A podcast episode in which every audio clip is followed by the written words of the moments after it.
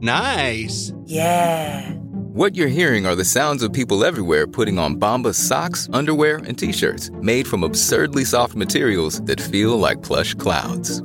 Yeah, that plush. And the best part? For every item you purchase, Bombas donates another to someone facing homelessness.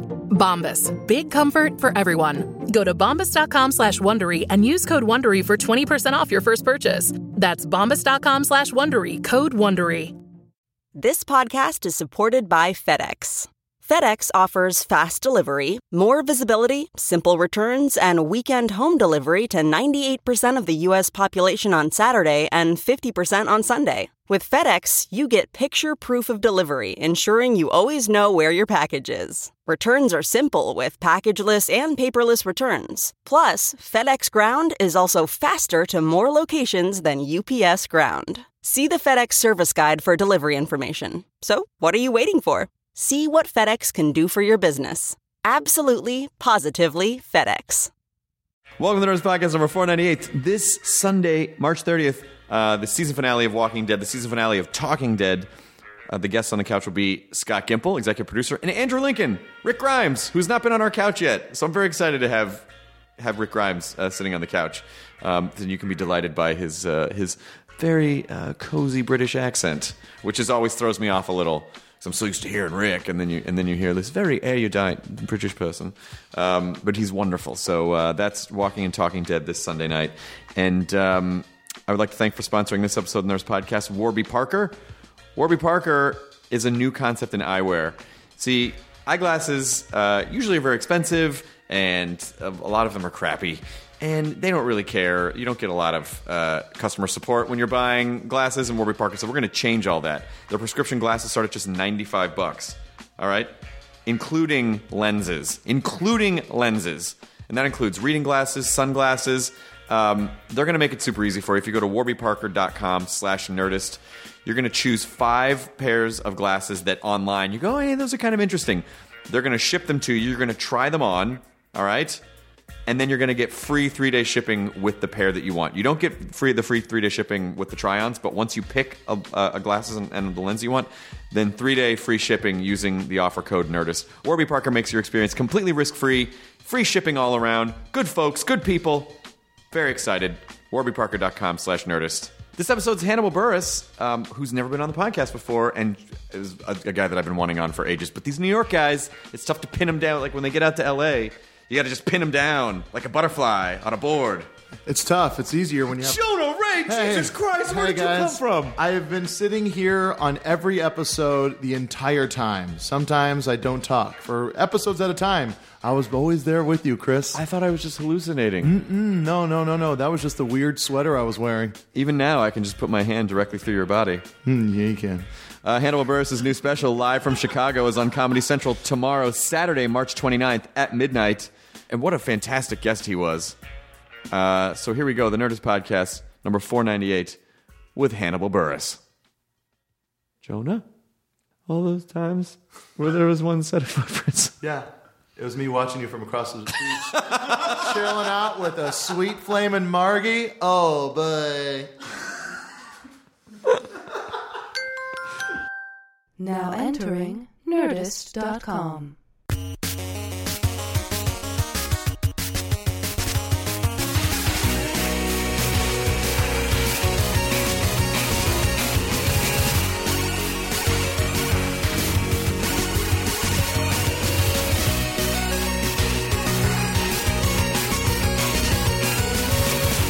Fresh off his appearance on the At Midnight program. Yeah, number two. Number two, yeah, that's right. Two, yes. You're always, you're fucking great on the show. Thanks. That's a fun show, man. That is a fun format. It's funny how uh, people online take it very seriously.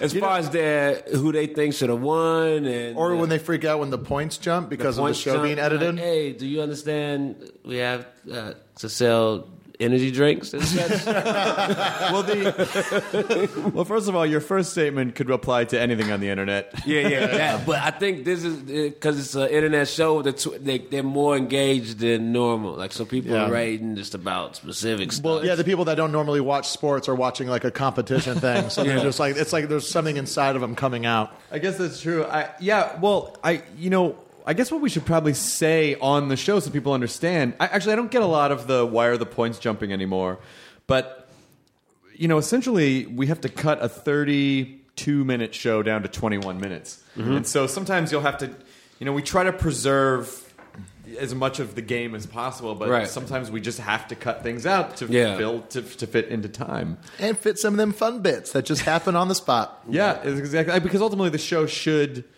you know, the the game show part should drive the momentum of the show forward. Yeah. But it also should inspire the comedians to fuck around as much as possible Yeah. and be, and be funny and be comedians. Yeah. Um, but it's you know, listen, I I'm sure you love living in New York. Yeah. But if you lived out here, you could do the show more often. Yeah, man. It's it's been it's been fun, man. It was it was fun both times. People think I people thought I was high on this last episode. Were you high on this list? Of, No, no I of wasn't. course I not. can't, yeah, I can't get high and do that. No. I would freak out about the lights and all the people. I think it's Yeah. funny how so people. I think people just assume like, oh, arty performer types, they can get all fucked up and then go perform. Like, no, there's like a handful of people that can do that, and Yeah. then most of us Yeah. can't. You because you you really do when you're performing, unless you're Doug Stanhope, you need all of your faculties yeah. to focus and perform. Doug somehow can do it. Yeah. Yeah. And Doug Benson as well. Doug Benson can perform high. Yeah, yes. I did his uh, at Largo that Getting Doug with High show that he so you does. got really high and then did the show. Uh, you know, you start the show, then you get real high, and so I was chatty, and then the, we, I got stoned, and then I said probably three words after that. Yeah. also, like uh, Eric Andre had some dog that was just going ape shit, and that wasn't helping matters at all. he had a dog with him. He brought some dog named Samo, and I don't like it. Just like it's just with him, I don't know if it's his dog. I don't know if he found the dog or he just sent out a tweet saying, "Anyone got a fucking crazy dog I can borrow?" Anybody got a dog Yeah, at this and then the intersection? more and the more people like like would react to the dog, the dog would go even crazier. No, stop it! You're yeah, making it he's worse. holding it so much, and Steve Agee didn't handle that well either. It's like the light bulbs in, in uh, Young Frankenstein. No, stop up. it, please. it's scaring him. And Steve, Steve was freaking out about it. Yeah, yeah, yeah. It's just it sucked. It's like I, I just like booze will get me excited, and that's what it seems to do to Eric Andre, to Rory Scovel, and to Harris Wittels. And then uh, for me though, it's like reverse. Like I just shut down and I want to take a nap. Yeah, Yeah. When I don't- we, yeah, I can't. I can't be out and and if I get super high and I'm in public places, I gotta go home Yeah. right away. Like I was at, we were at a music festival. We were at this Buku music festival, watching Nas, and the music was good. But then uh, it's just weird being high, especially if somebody comes up to you high. You're like, hey, what's up, man? And it just waits. like, you start trying to process that. Like, why are people coming up to me? This is so weird. I'm too, like, you just start getting all weird about just performing. Yeah, Yeah. everything. yeah. Just what are people's roles in life? it's like some people are. Mine is the like the I get freaked out of, of uh, the time lapse where it's um, I'm constantly thinking that uh, like how long have, have I been here? How long have I been sitting here? Was it too long or was it just the right amount of time? Like I don't know. I was at a I was at a movie once at a the at the cemetery screenings. I was trying to open up a plastic bag someone tied up of food. And I was like trying to do it quietly, Yeah. but it was just making it take it a long time ago. And then I was like trying to work on, it, and then I looked up, and then everybody's staring at me. and I was just, I was like, I'm so It was a week later, different movie. Yeah, yeah, it was a- It's been yeah. cemetery the whole time. El Topo's a real long movie. I don't know what I'm doing here. Last time I got high was in like 2002, maybe. Yeah. And I had eaten, I had been drunk all night, and uh, which was fairly common, but it, but I but I didn't normally get high. And someone um, uh, someone had given me a pot cookie, and I just ate like half of it, and then went to bed. And then I woke up, and I couldn't. I thought I couldn't feel my limbs. and that freaked me out. I thought I was having a stroke. Like I woke up, I woke up coming out of being drunk and then but really high Yeah. at the same time. Yeah. And so of course I called my doctor. I'm like, okay, look, I know this sounds crazy. I don't normally do this. Like, Yeah. of course, you know, usually when you're trying to justify something stupid you've done, you have to give all the backstory. I don't Yeah. normally do. I just Yeah, yeah. normally I just drink. I don't Yeah. normally do. And so I had this Yeah. thing, and, uh, and he just laughed, and he was like, "Take a Benadryl and go to sleep." Yeah, Yeah, that's funny.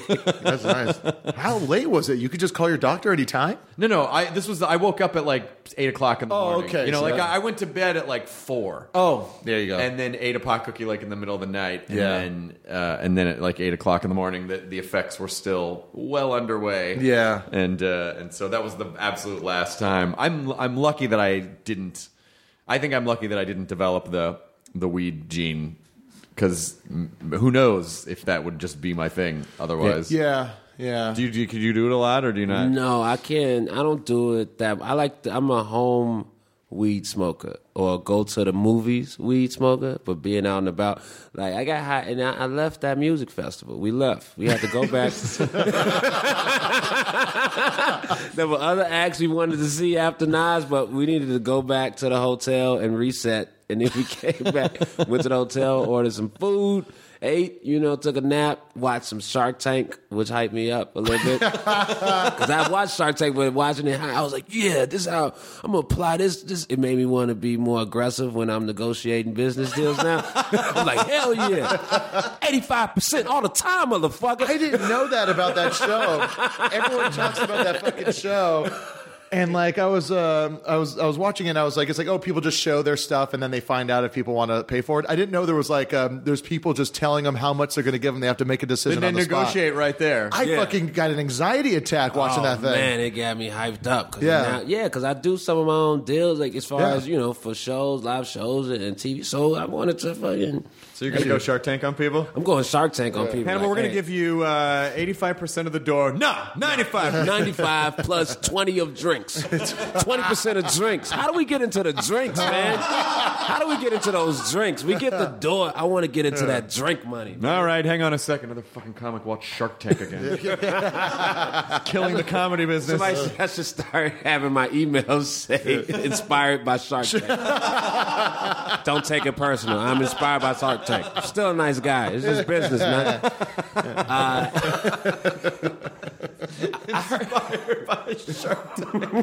I heard uh I forget who it was. It was some band. Was it who's the the uh, the the goofy hat uh singer with the rest Jimmy Buffett? Oh, I thought it was, I was going to say Jamiroquai. and you both would have been right. I think that's he, it. He takes it was some act, a huge like, arena or amphitheater act. They'll take hundred and one percent of the door, hundred and two percent, because they're taking into account like uh, parking and shit like that. There's oh. other revenue Oh, they get all that the- create them. oh, they're not shit. getting all of it, but they're getting the because they're saying okay, the tickets are there, but then plus all this other, you know. Oh, all the side, all the side businesses. Yeah, yeah, 'cause yeah. especially when you start, well, even when you play theaters, the venues, if you sell merch, they get a pretty substantial chunk of I that. hate that. like thirty percent. I think. Yeah. One time, I spitefully, it wasn't a thing, it was a small music venue, but they had a, they, they say well, they wanted to take 10, 15%.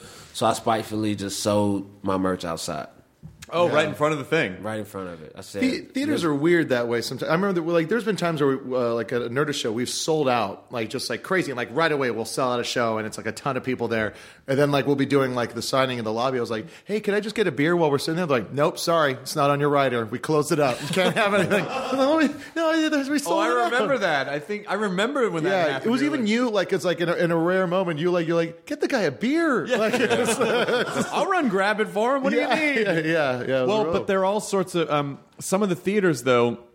They're very specific. A lot of, especially if it's a union theater, there are very specific rules about who can do what. Oh, yeah, to who sort of can- who protect can't the, press well, record yeah, on that it. who when the thing stopped recording. So they have very specific rules. So I, it's not that they're being dicks. It's just like those are the rules that they have. Yeah, yeah. Yeah. So you just you have to you have to know that going into those kinds of venues. Are you doing clubs now? Are you doing more theaters? What's your what do you what are you doing a mix, but yeah, starting to do more theaters, which is is nice. But yeah, it's uh it's a different thing, man. Where it's super expensive. Where you start off losing, or not losing money, but the the cost of it right away. It goes right up because you you um uh, I mean you know these are luxury problems of course, but but but it's but you know, you when you sell out a big venue, people automatically go, "You must be making a ton of money." It's like, no, no, it costs almost just that much just to operate the theater. Yeah. To hire all, you know, to have all the people there to turn the lights on. There's like a turning the lights on cost, and it's usually incredibly high. And like you said, there's just a specific person for everything. Well, There's this has got to open up the curtain. We don't need a curtain. Still got to be there. Well, yeah, that's right. Because when when we were talking about like, oh, well, we want to get a, you know, we just want like a simple screen to project some stuff on. They're like. They're like, oh well, um, yeah, that's eleven hundred dollars. Yeah, yeah. I mean, like literally, like guy. String guy's gotta obscenely large, Yeah. just to get any kind of any extra Yeah. anything in the show. Yeah, because some, sometimes I have a DJ, and so they were like, "We, oh, you want to have a DJ? He has to get turntables. All right, that's five hundred dollars. Yeah. no, it's Is it though? fucking. He'll do it on his phone. Two little mini turntable. oh, so a phone charge. So, so, Phone that's- charge, so, yeah, yeah. So four fifty. and a phone charger. We're gonna have to use our own phone charger. Yeah. Use a So phone charger. Got to bring in another guy to do the phone charger thing. So Yeah. yeah, you- So when, when people when people complain about like Ticketmaster fees, you're like, we get those too. We're we get the reverse end of that Yeah. as well. We get the other sort of the weird fees. But so do you do you prefer? What do you prefer? Do you do you like the theaters? I like I like theaters just because it's not as much commotion. Uh, it's just more people don't feel obligated to buy drinks. I mean, that they're not required to buy drinks. It's not a drink minimum, so pe- and people are focused. So there's no drink service happening or people moving around. So it's a more focused show, and it's it's uh, and it's usually going to be an audience that's that's there to see me. Where in a club, it might be mostly people there to see me, but it might be a mixture of people just going to a comedy club. Whereas in a theater, bachelorette parties don't go see. Yeah, They don't see comedy in theaters, no matter what. You know, I never understand whenever they're like, "Oh, we got a bachelorette party." It's like, why do they want to go see comedy? That's how, like how uncreative most people are. Is that Yeah. It's like in a time that they're supposed to just go off and be crazy, they go and try and watch a fucking comedy. Yeah. Well, it's silly because they they don't. I mean, nothing against bachelorette parties, but it's it's all about the girl getting married as it should be. Yeah. But in a comedy situation, they need to focus, and Right. most of them cannot focus long enough focus because they're drinking Yeah. out of dick straws. Yeah. and you know, like fucking around and texting and. Yeah, do it at a fucking TGI Friday. also the the entitlement of fans is uh is is not as much entitlement with theater fans versus comedy club. When nobody's written me for a theater show and say, "Hey, it's my brother's birthday. Can you fuck with him?" but a comedy club is like, "I'm seeing you at the Improv. My brother's gonna be sitting up front. Talk some shit." like, what the fuck do you want me to do? Hey, happy birthday, bitch. so I was at the airport. And so it's just a weird thing where people are like, "Do you understand how comedy works? It's not fucking requests and shit. The- No, I custom think- comedy. Yeah. It's not a private show. All of a sudden, yeah, a corporate gig. And what if you did fuck with a brother? and The brother's like, "Why? What did I do?" I'm big. I paid twenty I five mean, I, dollars. I was I liked you. Why are you? My brother told you I haven't seen my brother in ten years. I didn't tell this motherfucker nothing. no, what are you doing? Get him. Um, wh- when did you? Uh, well, first of all, I loved seeing you pop up on Reddit when during Louis' AMA, Yeah. where they said, you know, who's your favorite comedian right now? And he said, he said you. He said Hannibal Buress, and then immediately like. Whew, and then you blew up on Reddit, and then a bunch of people started watching your videos. Did, did that feel like a turning point for you, or was it just part of the thing that was already It sort of didn't feel like it, but it just. I remember, you know, talking to people after shows and seeing that they they found my stand up on Reddit, and that that community is really really active. It's interesting to uh, to look at sometimes. But yeah, it's just that was a that was a good boost, I think, as far as online following and just people.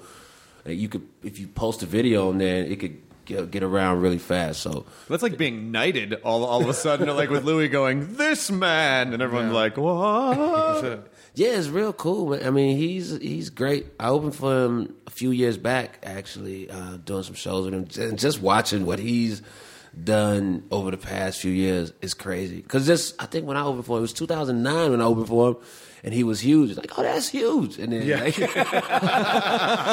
and then it's been five years, and he's just you Yeah. know even progressed further. So it's just it's just crazy to see. Yeah, really. I remember Furman, Furman, and I, Furman and I opened for him in Tempe uh, in 2008, I think. And that was the same thing. It was like, oh, this is he's a big comic. Like, how's it going to get any bigger than this? Well, I remember even like in like 2003 when he was like it was you know the M Bar Comedy Death Ray shows. It's like it's like oh Louis on the show. He's gonna. Ha-. It's like it's like it's like like a. It seems like a bunch of people came here. It's like it wouldn't sell out, but it was like a lot of people showed up. He's doing real good. well, the comedy nerds knew. The comedy nerds knew. yeah, But then but he also had like a pilot that like went for CBS. Everyone's Well, like, he had had like- a bunch. I mean, you know, like Yeah. he, he did the Chris, producer Chris Rock show, and like he'd Yeah. been he had been sort of a legendary writer performer for a Yeah. really long time, and just kind of had failed pilot after failed pilot, and Yeah. and and then it just it's a good lesson in Yeah. You just Then if one you day- stick fucking stay in the game. Yeah, then one day he hated his kids on stage. Everything changed. That's really when it did change. Because he was an amazing joke writer before, but all these kind of like weird, outlandish premises that he had Mm-hmm. of like, you know, going down to hell and then the guy, uh, suck my demon, Yeah, going, yeah. suck my dick. He Oh, didn't you, have to do you that. didn't have to do that. That guy Yeah. doesn't even work here. You know, like all those weird premises.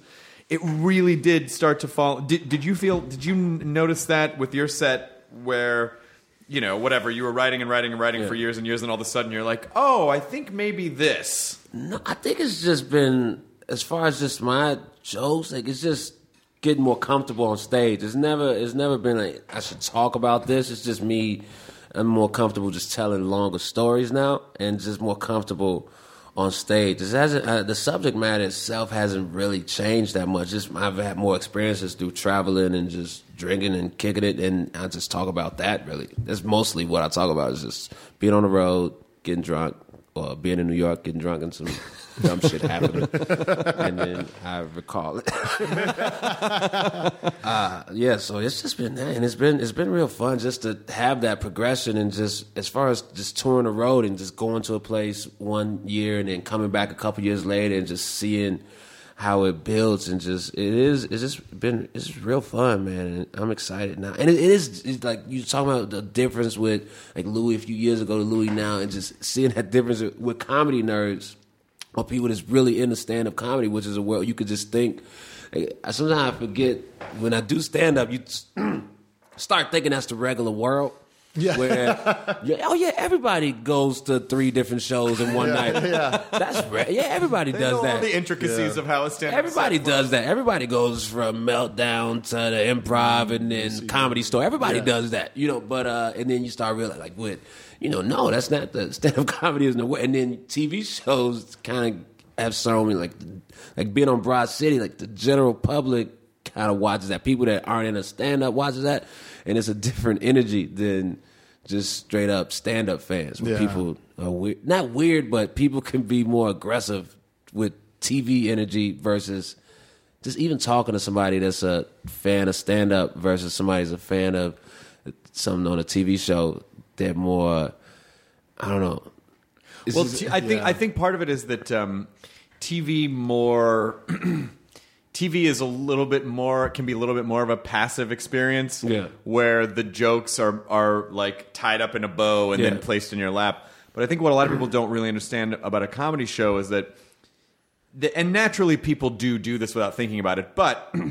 People do have to make a little bit of effort in a comedy club. Like they have to make a little bit of effort when they go see a comic to sort of meet them at least part of the way. With like, okay, I'm going to focus my attention on you, as opposed to you know when you're watching TV, you don't really have to focus. You oh, you can kind of catch stuff, Yeah. You know, but in a club, you have to try a little bit. As an audience Yeah. member, you just just a modicum, just a little bit, and if you do, then it works out great. Yeah.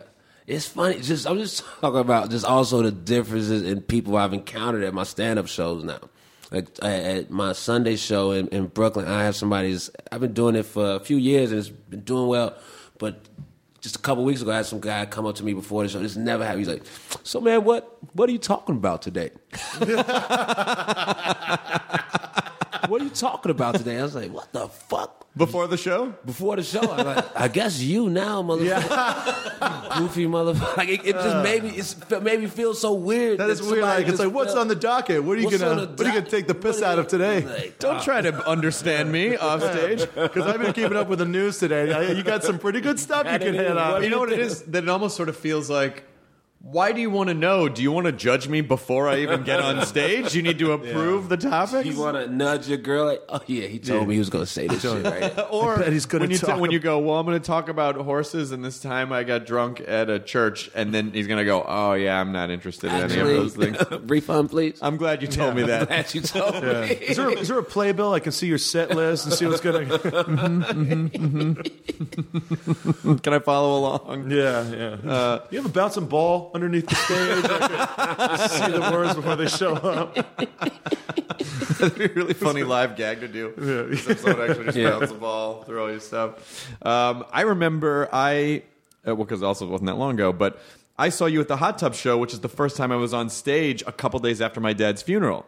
And uh, it was a strange, I went on stage without really knowing if I was going to talk about it or not. Yeah. And then I just did, and it felt amazing Yeah, it to was a talk good about. set, man. Oh, a thank, I really good really set, appreciate yeah. that. And I did this bit that, or I, I said this thing and it didn't quite work, but I still love the idea of it, and I want to try to figure out which is there should be a word that you we have in our language so that when you see someone, people obviously want to express something when they Right. see you.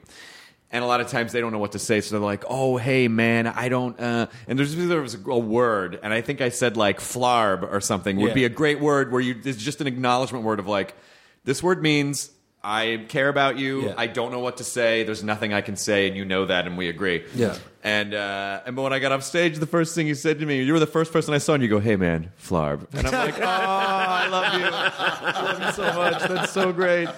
It was so great." That is a good idea, man. It is, yeah. Just because it is, I've had that too. As people, somebody's passed, but you don't know what to. Do you just send something? You send food? What do you do? You just like Yeah, I don't know. You know what? It's weird though, because in other cultures, uh, they have those words that you hear. It's like, um, like when someone says, "Oh, there's this word," and they go, like, we go, "What does that mean?" They go, "Well, it's the general idea of you know, like basically what you said." They have like you know, Japanese have a lot of terms like that where it's like, "What does like you know this mean?" They go, "Oh, and it's this long. It's almost a story." Right. They're like it's like that should they? Sh- but there's none of that in English because it's too literal. Well, I think we do have those. There are colloquialisms, like you know, if you if you're talking and then someone says "word," how do you really explain that other than going, "Oh, well, this is an acknowledgement and an, an affirmation that you you know when someone says Yeah. something and you're just acknowledging if you don't have anything to add, but you want to say like, "Yes, I understand what you're saying and I agree." I say dig. yeah, dig, dig, dig, dig. but there is no, but there is no word, and I feel like there should be a word for that moment because there's it is it, there's always a there's always this this gap between oh I want to deal I want to say but I don't and you don't I don't what are we supposed to you know? And I find I found myself caretaking people a lot like no no no no no don't worry about it I understand. Yeah. there's nothing you can say you know? So Bummer. bummer hey bro Hey, bro, bummer. it's pretty weak Yeah. bummer, bummer about your pops. Late. Shit's beat. Yeah, That shit's beat. Shit's beat. want to hit up Disneyland? Yeah. Maybe some. Want to play video games? diversions? Any idea? I got all diversions. Yeah, yeah, yeah. That's all I got. diversions. That's Video all I offer if a friend's going through a breakup or a hard time. I go, I go. Do you want to go out and do something distracting? You know, that's like that's, that's all I can because I'm not about to just sit down and talk about feelings. My name's Jonah Ray, and I'll be your distractor. yeah, exactly. distracted. I will show you a good time. I will be the goalie between Yeah. you and sadness. Yes. And I'm really bad at it because all I do is play Bone Thugs-n-Harmony Crossroads over and over. Wake up! Wake up! Wake up! I'm gonna miss your Uncle Charles. How? Y'all, sorry. I, Yeah. Oh, that's okay. Uncle no, Charles, all right. y'all. No, no, I totally. Um, how good are you? How comfortable are you at talking about real, real, real stuff on stage versus just you know just some like things that happened recently? like real stuff. Like I don't know, cause I, I talk about some some stuff sometimes, just but it didn't. It, it tonally, I don't know if it fits in, in, in some of the stuff, but I, I I don't know. It's not. I'm more apt to talk about real stuff in, in regular life than I am just trying to do it on stage. You know what I mean? Yeah. Like, what do you mean, like real stuff? Like, I, I address death a little bit, and I talk about. I mean, but I do it in a joking way. Where I talk about. I wonder who, what famous people will die before me, which is like a legit thought. Like, who's gonna die before? me? You know what I mean? Yeah. Like, I think about that. Like, even my my peers. Like, I'm like some of my peers are the same age as me. We're not gonna die at the same time. Yeah. Who's going to go first? Who's gonna go first? Ooh, let's let's think right now. Who's gonna go first? oh, oh man. like I think it's just with with a barring all accidents and what my girlfriend one year older than me, she's very. I think she'll live longer than me just because she's healthier and shit. She doesn't. She only eats fish. From the Pacific Ocean? That's not healthy now. Fukushima fish. Oh, yeah, Everything's fucking. Fu- everything's so fucked up and ter- you know, eat fish. No, no, no. It's, you'll get mercury poisoning. All right, I'll just eat proteins. Well, don't eat bacon because it's full of carcinogens. All right, and I'll just eat. Now, I just saw a study the other day on Google that was like. Uh, vegeta- a recent study suggests that vegetarians might be more susceptible to certain cancers. I'm like, oh, fucking great. fuck me. It's just, fucking Russian roulette life. Yeah, it doesn't it's even just- matter. It really But doesn't some of the healthiest people, fucking and matter. it's like uh, someone I know recently, they got diagnosed with cancer, and like they're just vegetarian, work out every day, just Yeah. you know, just sometimes. No. Sorry. Well, well, see you guys later. Flarg. Uh, thank you. uh, but you, what's great about what I really like about your stand up is that it does something like the first several years that I wrote stand up, maybe even the first 10 years, and even still sometimes I was always like, oh, there's got to be a joke. There has to be a thing. There has to be a mechanism that makes people. And then I started to realize, like, no, things can be funny without having to punch them in the face Yeah. with a, you know, like you, Hannibal, just talking the way that you tell stories is just nat is just naturally really funny. And did you always kind of have that rhythm, or did you evolve that way, sort of like with the audience? I think it's just when funnier stuff that happened for a long time. That's a, a weird way that I worded that, but uh, when stuff happened, like the thing that jaywalking thing that happened, uh, I did. A, I do a story about jaywalking where you know I was I got stopped for jaywalking in Montreal, and I couldn't believe it, and and I didn't want to give them my ID right away, and I couldn't believe that they were treating it like a real crime, and they just started, and then it was just a long ordeal where the thing, I, the bit is only about five or six minutes long, but the actual thing that happened was about an hour and a half. It was just me not wanting to give them my ID. I was legit angry. And I was, they called back up. Oh, jeez. it's just me and these French cops arguing. I'm just, and he, it was just a long, so it's just, I think I've had just crazier experiences that, you know, lend themselves to, having you know being a long story. And then it's just i like trying to find the jokes within that and punch it up you know just knowing how the story began and how the story ended and just finding the spots where the jokes can happen. And then it ends up more like you know traditional not traditional but regular setup. Like i want to do a story in a way where it's almost still set up punchline jokes though you know what i mean Yeah, that, that's that's the kind of the, the kind of stories I like doing, or even watching, where it's um, you let the instead of bringing up a premise and then making jokes off of that, you tell a story and let the the, the moments and the beats of the story be the setup premise to the jokes you then uh, end up making. So you kind of you know sprinkle them throughout, and you find those kind of like if a story goes you know A to A to B, you have these little like uh you know A one, A two, A three um, kind of moments to jump out and joke about it, and then jump back into the story. And that's what I think you did great. I, w- I was uh, in the car, uh, and one of your bits was on satellite radio, and it was the it was just something. It was like a story about something else, but then like you bring up a guy with a mustache, like a like a curly mustache. yeah and like, handlebar mustache yeah, yeah, and like it's like don't talk to me like you don't have that. And, and then uh, and then which like because it was like it was an aside, but then it just it just ends up destroying. And what's the what you fucking call him, like a carnival face motherfucker or something? Yeah, it was, and you know what it was? It's based on this this boring dude. It was it was actually in Chicago. I said it in Williamsburg, but it happened in Chicago um, years ago, like 06, 07 or something. Where this dude that had this crazy look, crazy mustache. He had glasses. With one lens was purple, one lens was clear. This goofy ass suit and weird hair and some probably dumb hat. And but he, you talk to him, he's like, "Hey man, uh, he's the driest, most boring person ever."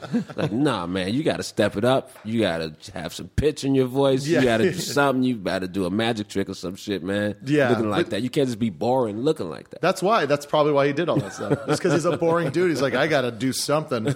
I just fucking put a scar on my face. That's a good story? Yeah. I was so boring that I had to put a scar on my face. What happened to your face? Nah, nothing. but now there's got to be a good story. No, I saw a bar fight on TV and it looked real cool. and I rushed to the bar, and then I just hit my face in the door. and that was pretty much it. Yeah. Is there um, it, w- when you're kind of building your, you know, when you're sort of building each hour?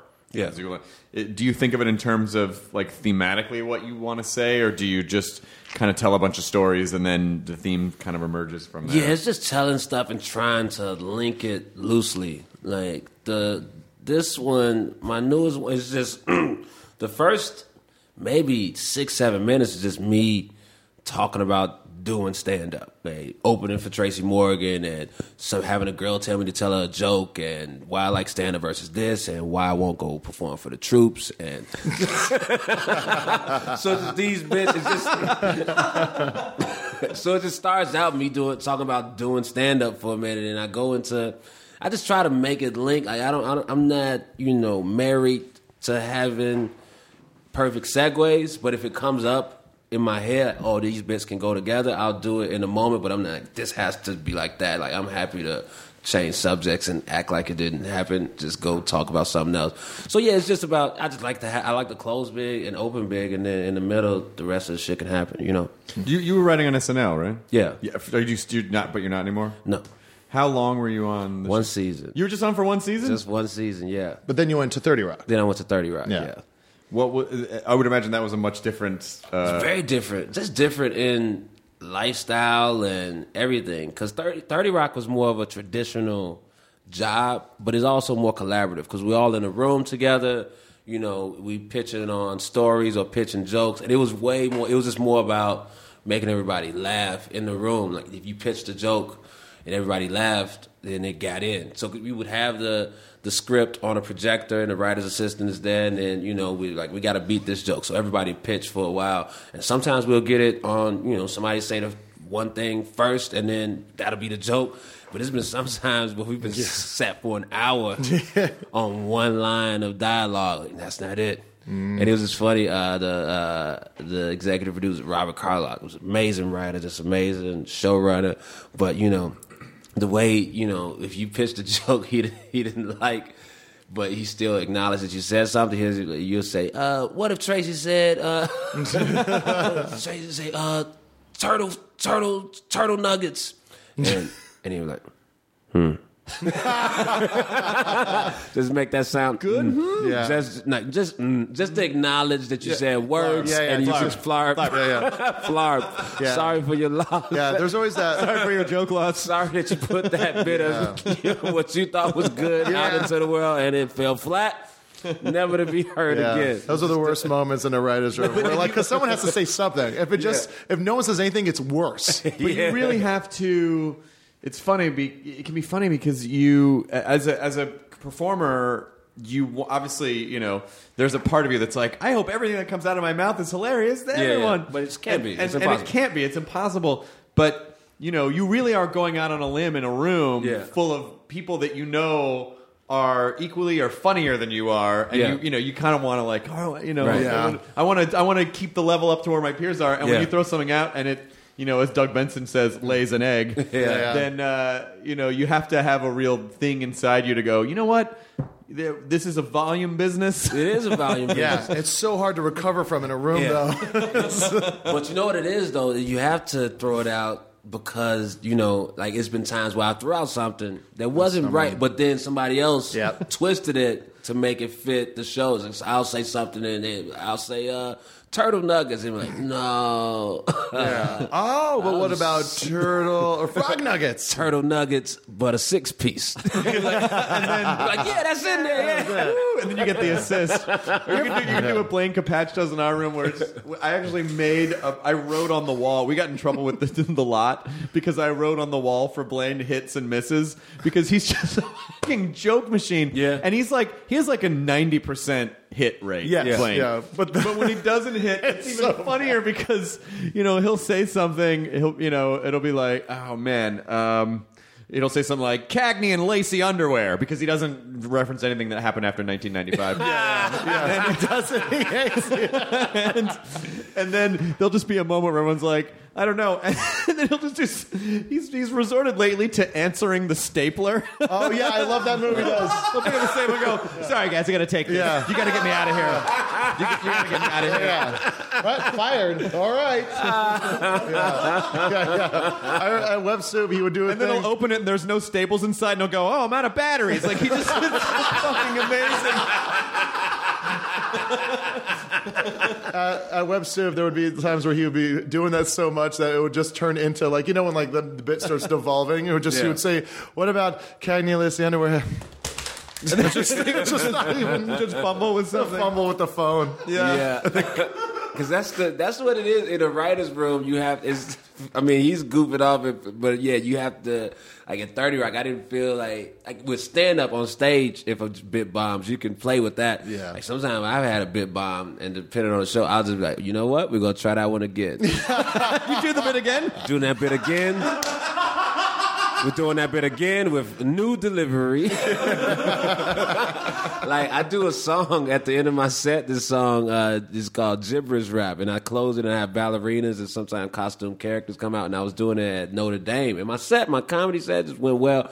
But then it, the song had been doing well when I performed it, but Notre Dame kids were just baffled. They were just looking at me, and I usually do it five times as a joke. It's only thirty seconds long. I do it five times, and so uh, they didn't get it, and so I was just like, you know what?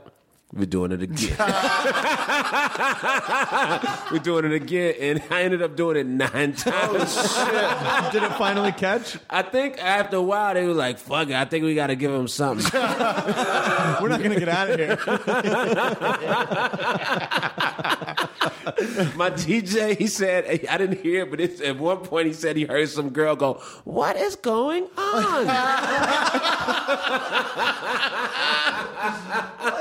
I think you know most college kids still I not all but I think most your kind of garden variety college kid I think they don't quite yet understand that something can just be weird for Yeah. the sake of being weird. Mm-hmm. And so they're constantly like wait why is this happening? What am I supposed to be? Like what are they like they haven't been they, they haven't quite gotten the irony thing Yeah. yet and so you really do have to explain a little bit like this is what this is and this is why this and this is why I'm a grown up on stage saying the word cock in front of teenagers. Yeah.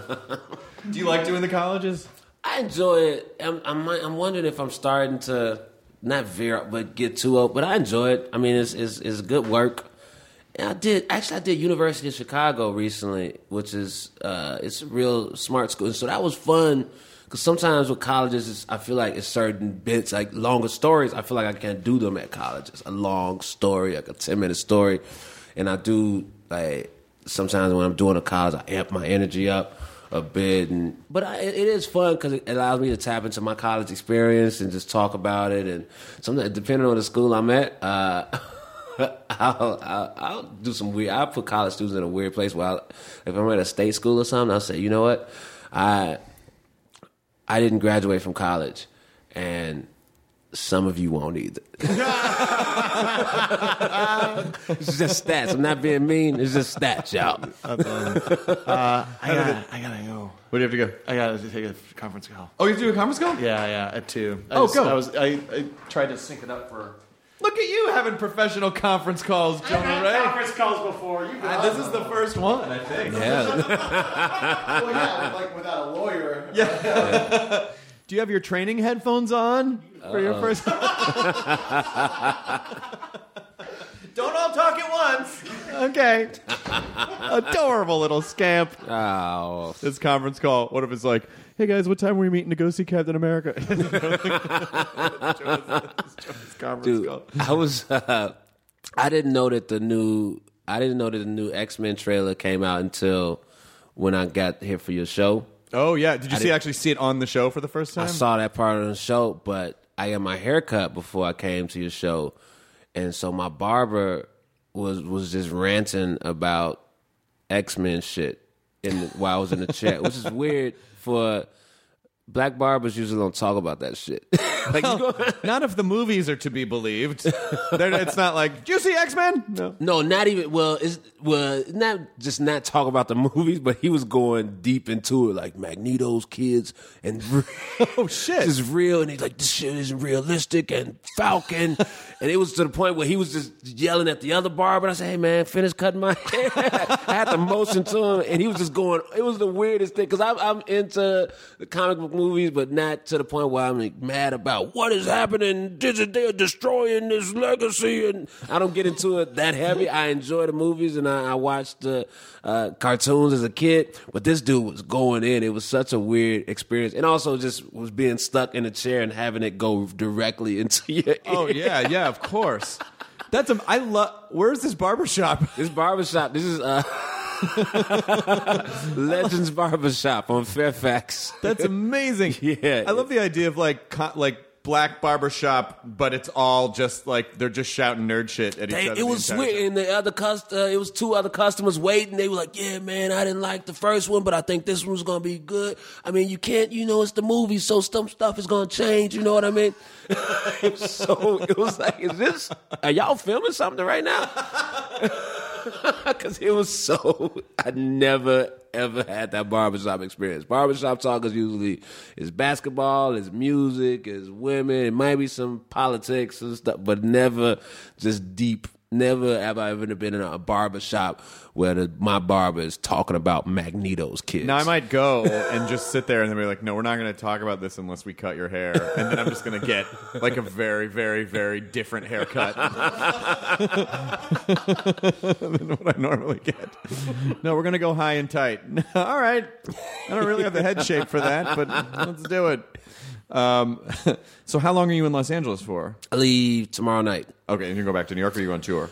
No, going to Chicago. Going because my special's called Live from Chicago, so we're doing the premiere party in Chicago on Saturday. That's exciting. Yeah, I'm very excited. I'm for it. so glad. Do you- are you? St- did you? Are you already on to the next set?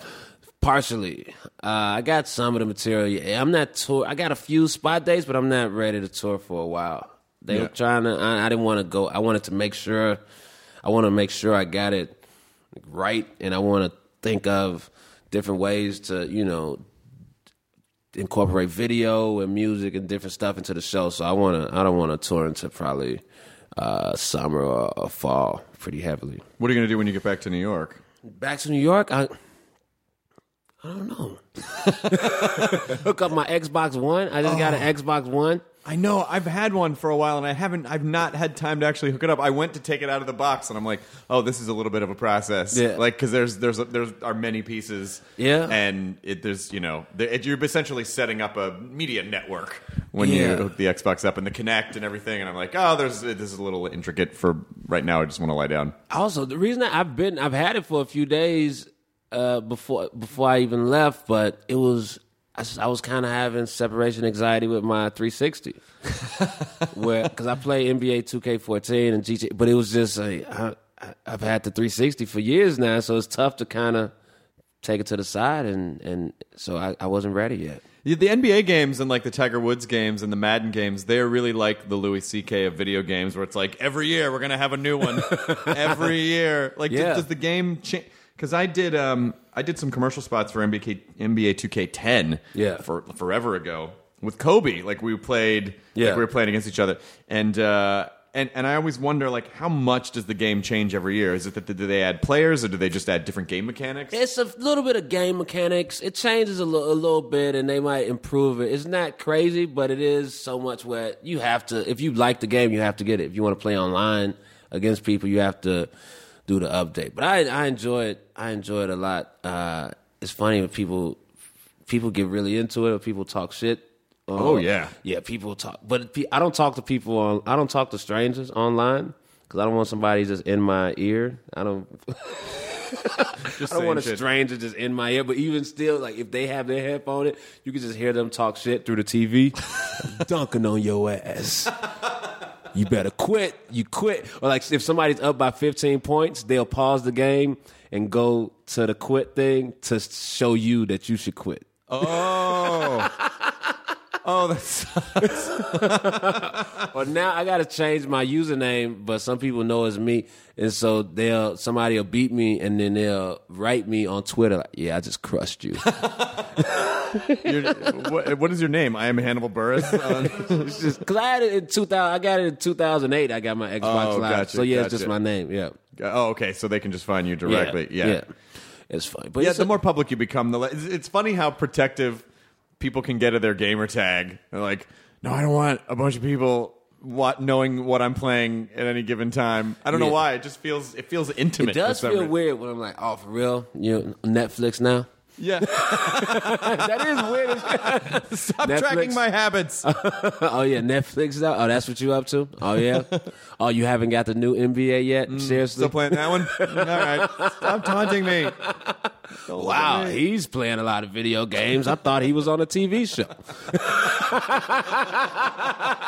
No, they must have cut his part down or something. I'm like, wow, Kumail, how do you have time for do this? Joan and I were talking about this the other day. He was like, "Fucking Kumail and Emily have time to play and watch everything. They've watched and played everything to completion." He's like, "How do they do that? They work. They both work all the time. I have not mastered that yet.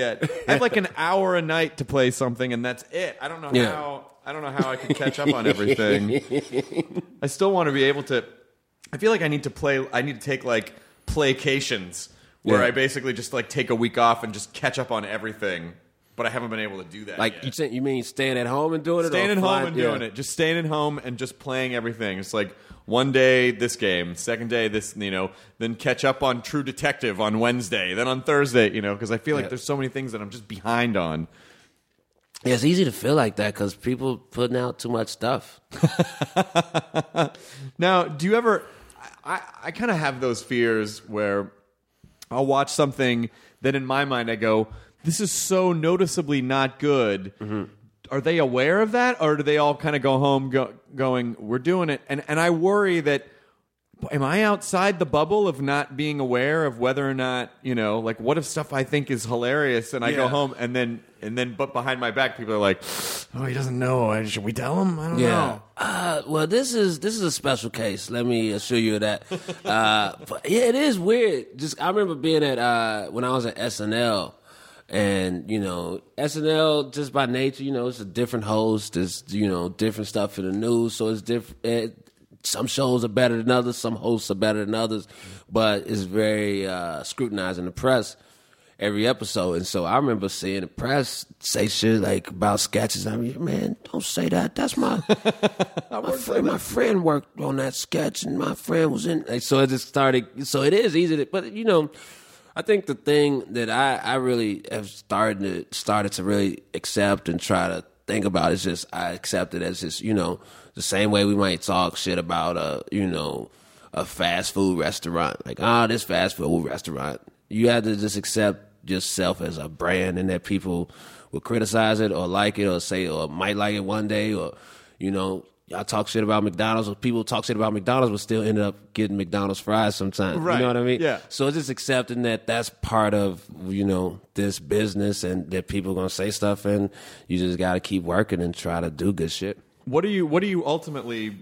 what What is kind of your ideal situation? What are you working toward? Anything specific that you want, or is it just like just to keep working?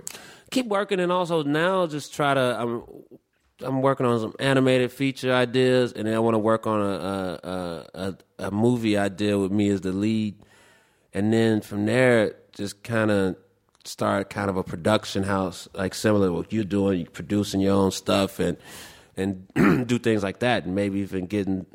I was talking with a friend yesterday. I'm real big into music. I go, you know, I have musicians open for my shows, and uh, and uh, I go to a lot of concerts and festivals. So I was thinking maybe even starting a small record label. you Oh, know? wow. Like yeah, just getting a couple artists and just seeing if I could do something in, in, in that that regard. What's great is that there's no reason that you can't. Yeah. I mean, like you literally can just do that Yeah. and just put it out. Right. That's how easy that stuff is. Yeah, it's just uh, you know find somebody that I believe in and you know try to guide them and so yeah, I'm thinking about doing that now. Just have And please pardon what I'm about to say because I'm not saying this because you're black and he's black, which I'm sure sometimes people do. They're like, oh, they just compare you automatically Yeah. to like other people who are, are of the same race. Like, Yeah. oh, just like, no, no, just because we're. But this is more about the business side. But the fucking, the Tyler Perry compound in Atlanta is shocking to me. Do you know like the whole, the, de- the depth and scope Have you taken a tour? no, but I but but someone's kind of like walked me. I mean, it's this insane autonomous yeah. production entity that essentially just churns out and produces and releases and like everything from like start to finish. They just do everything. Yeah. Now, obviously, the content might be questionable. Someone said to me like, "Yeah, the reason he makes so much money is because I'm fucking pay anyone." I don't know that for a fact. Yeah. I'm guessing it's probably true. I don't know. I mean, just because it's not like the you know like the films. It's sort of like they're almost like the web video of film. Like they cost you know like a two million dollars to make Yeah. this, and then you know whatever. And he has the sitcoms too, like two sitcoms. He's got the those- sitcoms, with too. those hundred episode deals that God they do. damn it, that's insane. Yeah, the ten ninety deal, where the first ten do well, and then they order ninety. God, is that all in syndication? Is that how those work? I think that's just straight up TBS. Oh, the TBS Yeah. deals. So when you say like, can you imagine yourself sort of running that kind of a an operation, or do you want to just have it be a little looser? No, I mean more just in the same way how it just having where you you know, if I got some a couple projects of my own and then two other writers, you know what I mean, just having Yeah. a few things in production, like not a mass produced thing, because I would want to just focus on you know I would want to have my attention be on these projects and and be very active. So it would be you know small but big at the same time, but not like you said compound. I was thinking more like uh, office with like three four rooms.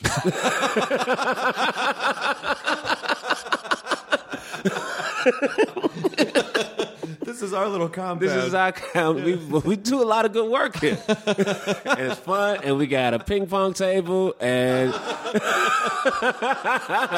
got a lot of good juice and stuff over there. But we do good work, and famous people come in here, and we meet with them.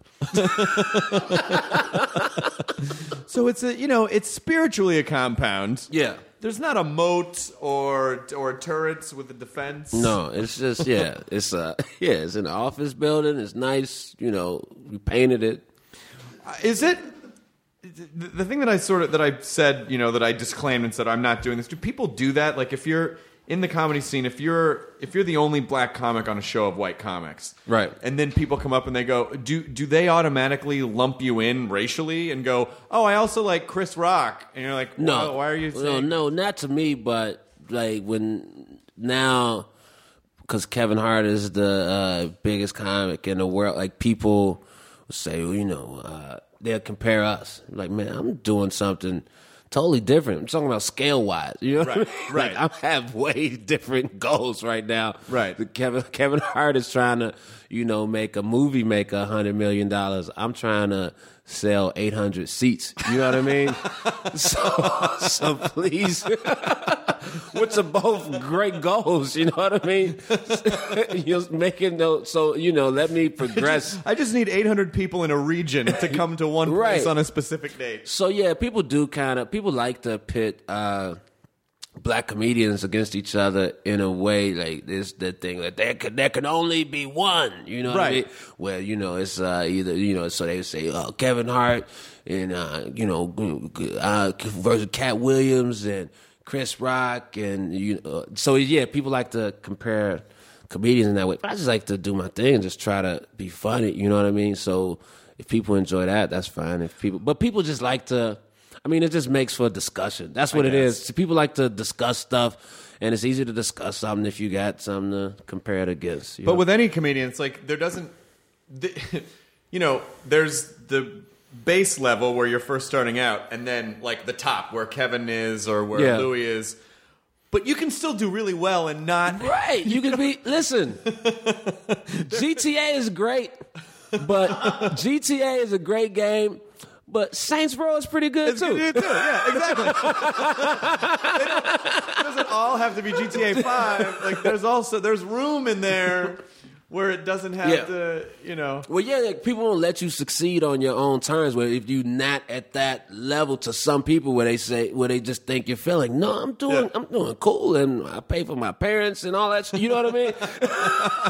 Yeah, I sold out two shows in Chicago, not five shows. No, that's really hard to do. It's really hard to do that. Uh, so uh, I remember actually because it comes up a lot. With I, uh, I talk about uh, when I was opening in Chicago uh, for this guy Chance the Rapper. It was uh, and I uh, it was a packed rap. You know, sometimes tough. I've done shows with him before in smaller venues where it worked out okay. SOBs in New York, is like 200, 300 people. That's easier to command as a stand up. But this was the Riviera in Chicago, which is a couple thousand. And- oh man. and so, uh, and I remember going up, and I made one. I made a bit that people didn't. Uh, I did a bit that people didn't like, and then at one point, this dude just started chanting at me, "Kevin Hart, Kevin." Oh shit.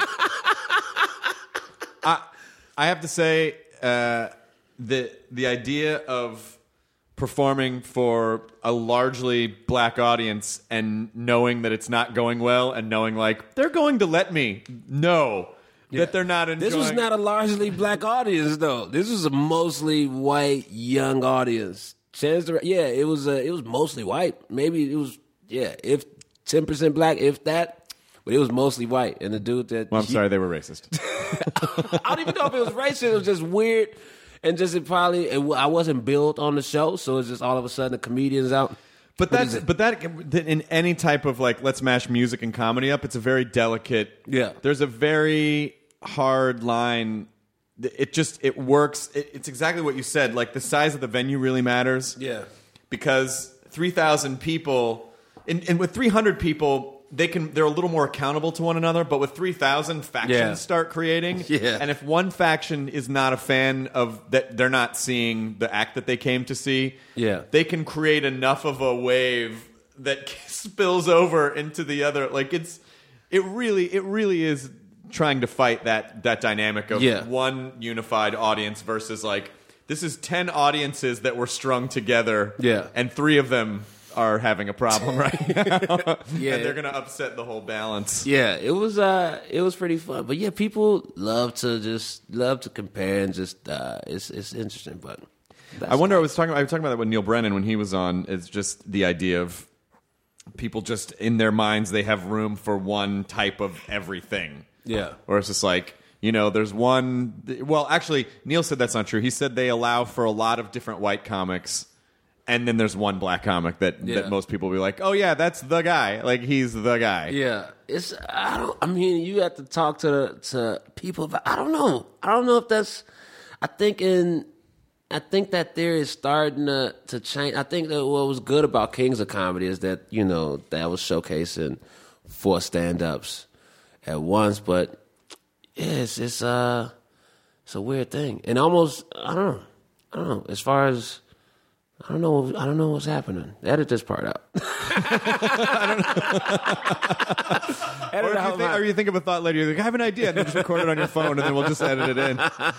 Here is my thesis Here's statement. my on thesis of that. statement. Well, it's you know the reason that it's hard to, to figure out is just because you know you just want to be a comic who can go into any room and figure out like ah I can game this system Yeah. because I have a I have a very particular set of skills Yeah. like Liam Neeson in a movie, and then you can go in and figure out like white audience, black audience, Latino audience, college kids, old people, hipsters, whatever. Because you you play all different kinds of rooms. You play regular rooms. You play people who come just to see you. You play hipster rooms. Yeah. You know, you play you can play music venues too. Yeah. and just figuring out like how to, you know, what a comedian's supposed to do, which is just figure it out and make it work. Or bail immediately. Have you ever had to just bail immediately? I bailed, yeah, I bailed. imme- Well, not you know, actually not in stand up settings. Uh, actually, did I? But yeah, in, a, in opening for uh, bands or doing some weird music shows, I've uh, I've jumped out before. I'm like, all right, and this is reason. I'm like, you know what? This is not going well. This was one charity event I did. I said, you know what? I'm I'm not. This isn't this isn't that fun. So good night, everybody. Oh wow! everybody was just talking. It wasn't like I was bombing. It was just they weren't prep for comedy. Some uh, band had just played, so it was one of those things where it wasn't. They weren't there to see They're me. they're they're, they're te- tearing down the band's instruments behind you. Actually, that was happening. What it do was just walking around fixing stuff. It's like, hey, they don't care about comedy. Yeah, How was your conference call? It was great. yeah. Uh, did people? Did yeah, yeah, everybody? it's not my kid. Uh, oh, good. That's obvious. That's how you. That's how you handle paternity situations. Who got D pregnant then? Um, no, there was a uh, back to what we were saying that it was just uh, like remember we did that show at South by Southwest. It was like an opening like it was like an opening like meal and comedy show thing, and it was Yeah. I performed. Uh, and then Hard 'n Phirm performed, and like right as I was ending my set and they were beginning their set, they just started serving everybody food, and then everyone just started getting food and drinks Yeah. and talking, and it was just like the, Which is not what you want for a show. no, no. I always wish I, I want to, because I, don't have the. I'm still hungry to do well, but I wish I had the the fire to go. Remember, you know that Bill Burr video? It's situations where, where Oh, the Oh, you mean, Philadelphia? oh, from the yeah, Opie and where I thing? could just snap out, Yeah, and, and he just destroys just Yeah. destroys. by telling people how fucking stupid Yeah. they are. yeah, and I love hearing just the audio of the audience just like hating him, being really offended by him, and then starting to laugh and then loving it. It's just That's one, such of my a favorite, crazy. that's one of my favorite things about Bill- Bill, Bill Burr is one of the one of the few comics that has the ability to make people laugh in spite of what they might believe. Yeah. which is fucking amazing. Yeah, yeah. Usually, you kind of you know like you might find common ground with an audience, member, but he will he will start off with a premise that people are uncomfortable with, and I've seen him do it Yeah. multiple times. And he will force people just through the uh, his writing and comedy foo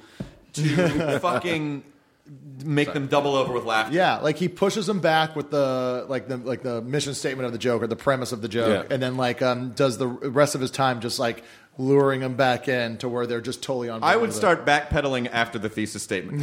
oh yeah, I can understand why you probably wouldn't like that. I'm just going to apologize. Nobody, I'm nobody ever, sorry. nobody ever thought that. Nobody ever thought Yeah. that. I wouldn't go. What I should do is tell these people how fucking stupid they are, and then give them more minutes. give them an amazing list of reasons why, and then they'll be on my side. Yeah, that, that, that is an amazing. That's an amazing. But feat. that's the thing too. Is just I mean, it's t- it's easy to be in your head about it, but you know, just just realize it. I mean, it's performance, but the stakes are low for the most part. I mean, unless you know somebody wants to kill you, then that sucks. But that's that's really not gonna happen for the most part. So just just thinking, just knowing that you can kind of just you know if shit isn't going, just be able to go balls out. Just finding out when you're like, fuck it, I'm just going all out because it's just live performance, and I can do another show the next day or even later tonight.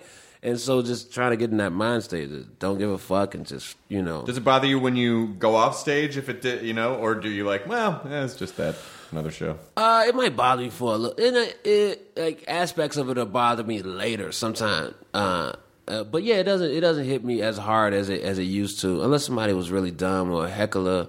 But usually uh, hecklers don't um don't ruin my my show. I had my last I was in Providence, and I do a joke about uh how I don't want to I don't go overseas and perform for the troops. And this one dude yelled he yelled out, "Pussy!" And then I was like, "Why am I pussy?" Even uh, who did he say? Uh, who's one of uh, uh um like uh, who's one of those Toby Keith? Oh yeah, he was like, "Pussy!" Even Toby Keith went over to perform for the troops. I was like, "Hey man." I'm a way different dude than Toby Keith. Don't don't put us in the same box, you weirdo. Even that country musician went over there for the to perform for his main audience.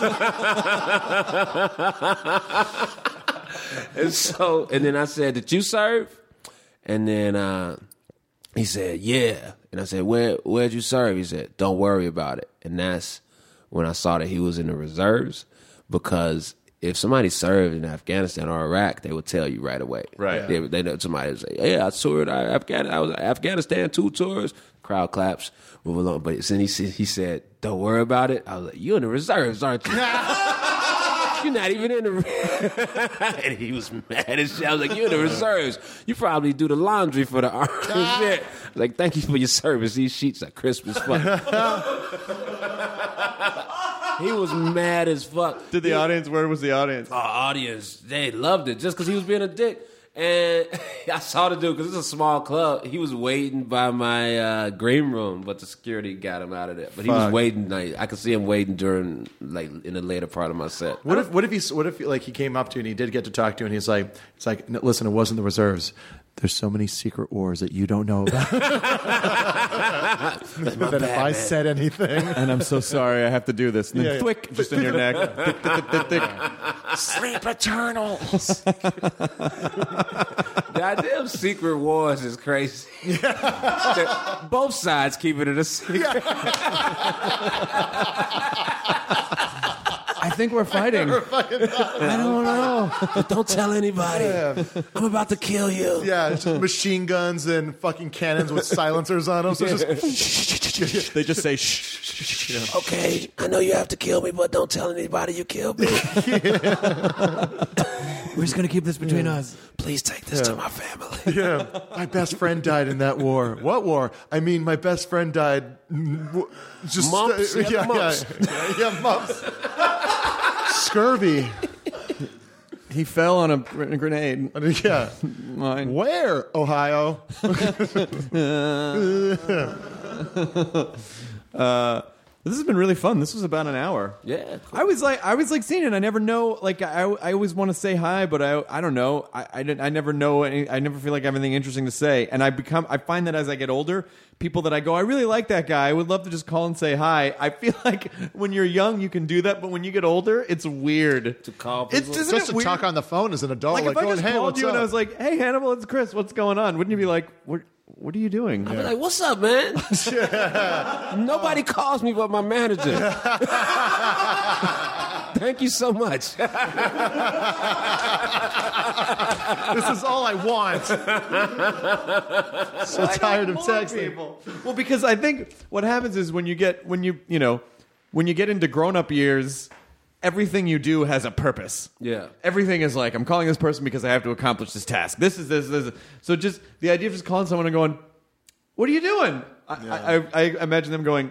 Look, I'm I'm I have to call other people to accomplish my tasks. Do you need something right now that I can Yeah. give to you or Well, you know, it's a, a buddy of mine that I grew up with uh, was in town recently, and you know, he got in, and you know, I was just like, "Well, we'll go check out this record store, and then we'll go to this coffee shop that's really good, and we'll go do this." And like, I was kind of, I started running out of stuff to do, and uh, and like, we just ended up just kind of sitting around. He's like, "Yeah, this is pretty much what I wanted." I was like, "But we're not doing anything." He's like, "Yeah, we're just hanging out." I was like, "Oh, yeah, I guess so. I guess that's fun too." But Just isn't being in that- each other's company? No, meeting but people. that's that's an, that is such a perfect metaphor for what our brains think um, accounts for. Um, I don't know, experiencing like oh, we have to experience, or even like with comedy, where you go. Oh, this show, you know, something that felt effortless to you but worked. You're like, yeah, but I wasn't doing anything. Yeah, and yeah. that's usually when someone has to go, that's right. That's usually when it works the best, when you're not trying to force anything to happen. Yeah. You're not doing anything. I think that's kind of why I like the podcast because it's usually you're just talking. It's like, what are you Yeah. talking about? Whatever, you know? Yeah, it is like the rare times that you know no one's really looking at a phone. Everyone's Yeah. just in it and just having a conversation like we would if we were just hanging out somewhere. Oh my God, you're right. I never thought about that. But there's no one's on their phone. Yeah, Yeah. I'm about to start doing a two hour a day unplug. That's, That's a, a great smart idea. idea. Yeah, just uh, not just no Twitter, no email, just straight up whatever, just writing or reading or Arithmetic?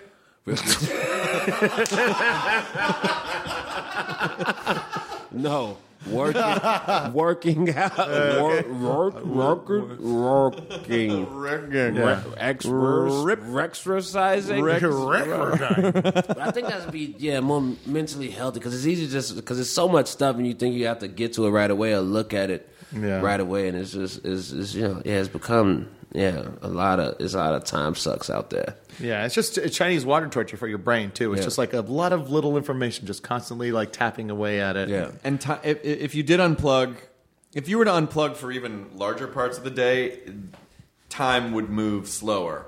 yeah. it would- because you wouldn't you wouldn't be so distracted all the Right. time. You you would start to feel you would you would kind of feel the world a little bit more. Yeah. it's a beautiful romantic idea that I don't know if I'll be able to do. Well, but I you always know- love the concept of it. Well, what it is too is that you got to get everyone else on board because if you don't return a text or an email, even these days, people freak the fuck out. Hey man, did you get that email? Yeah, yeah. When did you say? I sent it an hour ago. I get so frustrated with people who who nudge and check in if they don't hear for like half a day. Hey man, just making sure you saw that. Yes, Yes. I saw it. You Yes. don't need to know that a couple hours later. Yeah.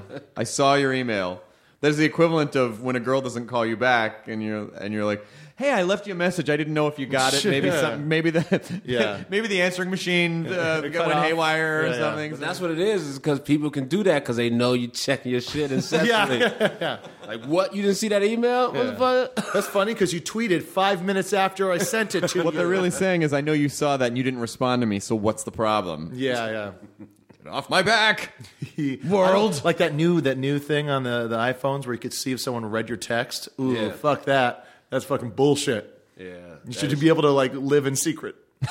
like fight your secret wars. Yes. You can turn it off and do, you know, just make it send it to- as text text message. Do you want to do that? Yeah, I got that. Like I did that, but like other people now, I could see it when other people don't read my text. Now, now oh, wait. I'm the asshole. So now you're trying to. now I'm yeah yeah. I, I like that you would say that sentence not like a comic whose bit didn't work. Oh, I'm the asshole, but you're saying like, no, now I'm the asshole. no, no, now I, yeah, you genuinely yeah. are the yeah, asshole. Yeah, I genuinely am. Um, well, so when does the special come out? Comes out, uh, uh, airs on Saturday, the 29th. Wait, Saturday the 30th? I'm so confused. Of April? No, Saturday's the 29th at midnight or 11:59 on Saturday. If you want to be a weirdo about it, uh, so Saturday midnight, Comedy Central, and it's on Comedy Central Direct right now for download for five bucks. Nice. so you can get it. Yeah, so. Yeah, that's when it comes out. Live from Chicago, a second special. I'm psyched about it. I talk about a lot of stuff. I hope you enjoy it. And then second season of uh, Broad City. Second season of Broad City. Yeah, Broad City. That's great. It was fun to have you guys on together too. Yeah, that was real fun. That was cool to do that with them. Well, whenever you're in Los Angeles, please come back on at midnight. We would love Thanks, to would man. love to rotate you in as much as you you have time Thanks for. a lot. That's a fun show. I like what you're doing. And I'm going to call you out of the blue one of these days. All right. Hit me up. It's going to happen. All right, man. All right, good. All right. Enjoy your burrito, bro. Later, yo. Now leaving Nerdist.com. Enjoy your burrito. Once upon a beat. Remember those stories and fables that would capture your imagination and you couldn't wait to see how they would unfold? And now, when you read them as an adult, you think some of these old tales could use a fresh spin. We have a perfect podcast to bring you the stories you remember, remix, and reimagine for the kids in your life today. Join me, DJ Few, and my trusty turntable, Baby Scratch, as we spin up new tales in the New Kids and Family podcast, Once Upon a Beat. Wondery and Tinkercast are bringing you a jam packed, music filled weekly party where hip hop and fables meet. It's Once Upon a Beat. Follow Once Upon a Beat on the Wondery app or wherever you get your podcasts. You can listen to Once Upon a Beat early and ad free right now by joining Wondery Plus in the Wondery app or Wondery Kids Plus in Apple Podcasts. Once Upon a Beat.